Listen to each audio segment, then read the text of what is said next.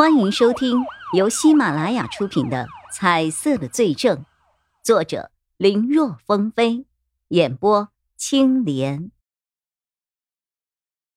蒋颖仔细打量了一下照片，然后在钟离眼和叶一辉的脸上来回扫视了一圈，摇了摇头。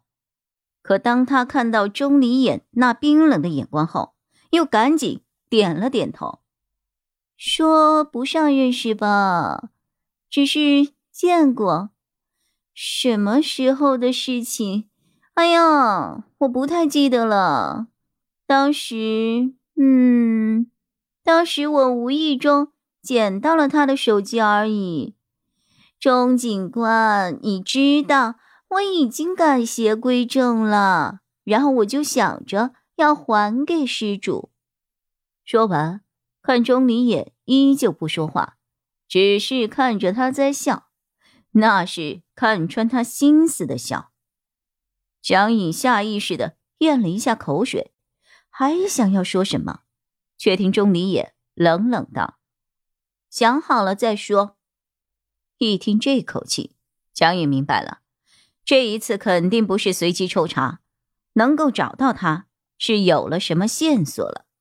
于是他只好神情无奈地改了改口：“哎呀，我承认是我偷了他的手机啊，但我良心发现了，最后我还给他了呀。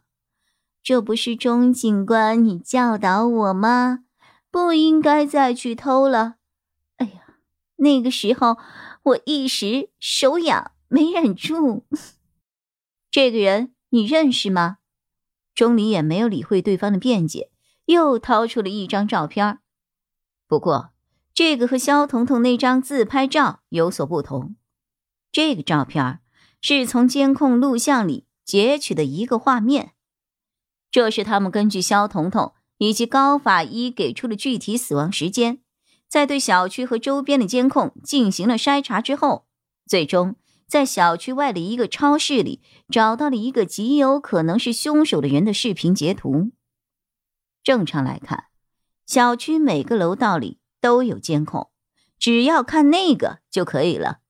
但是案发那天，小区的安保系统突然出了问题，所以欧阳青兰遇害的时间前后，到底谁去过她的家，根本无从知晓。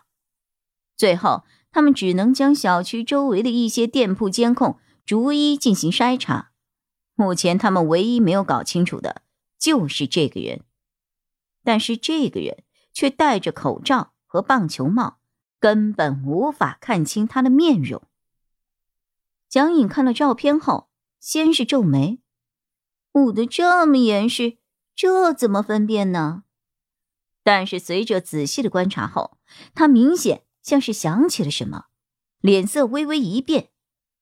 看到蒋颖的反应，叶一辉在一旁忽然开口：“这人牵扯了一桩谋杀案，我们现在怀疑你是同谋，所以为了你自己着想，知道什么还是赶紧告诉我们的好。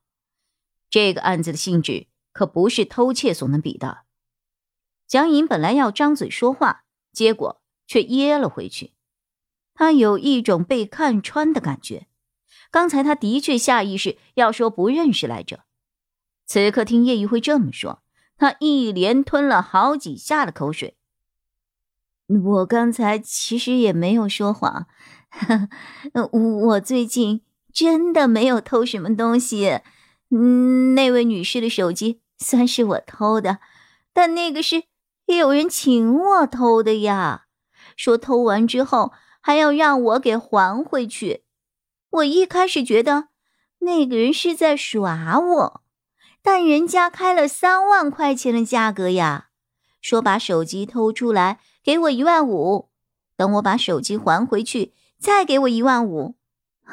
我想着不就是偷个手机吗，还不跟家常便饭一样，就算这个人不给钱，我卖了手机不也能换点钱吗？我怎么想都不亏。当然我也就是这么想想而已了，我真的已经改过自新了啦，绝对不会再以盗窃为生。哎呀，本来我不想答应的，可是对方说偷完还给人家还回去，那意思是等于我没有偷呗。既然我什么都没有偷，也什么都没有做，就能够赚钱，您说我能不答应吗？哎呀，主要是对方给的钱实在太多了。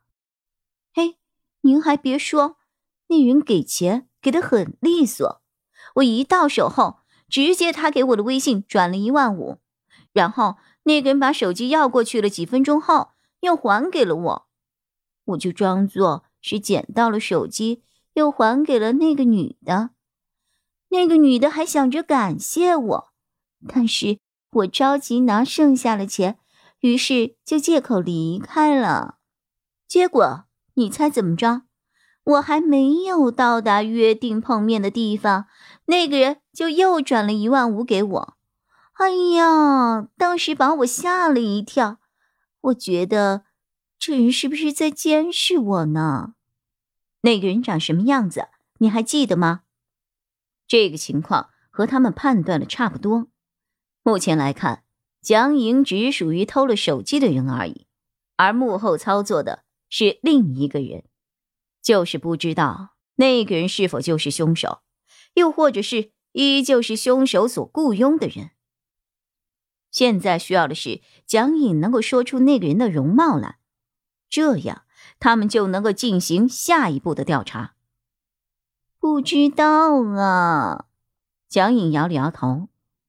对方和我约法三章，让我不能扭头看他，而且我们约定的地方是一个有些年头的咖啡店里，那里面隔挡之间的墙有半人高呢，坐下去根本看不到隔壁的人。我只能从声音上判断，他是个男的，应该是30到40岁左右吧。哎呀，我知道了就这么多了，我可以走了吗？这个回答让钟离也有些失望。不过，这个人做事如此谨慎，很有可能就是凶手。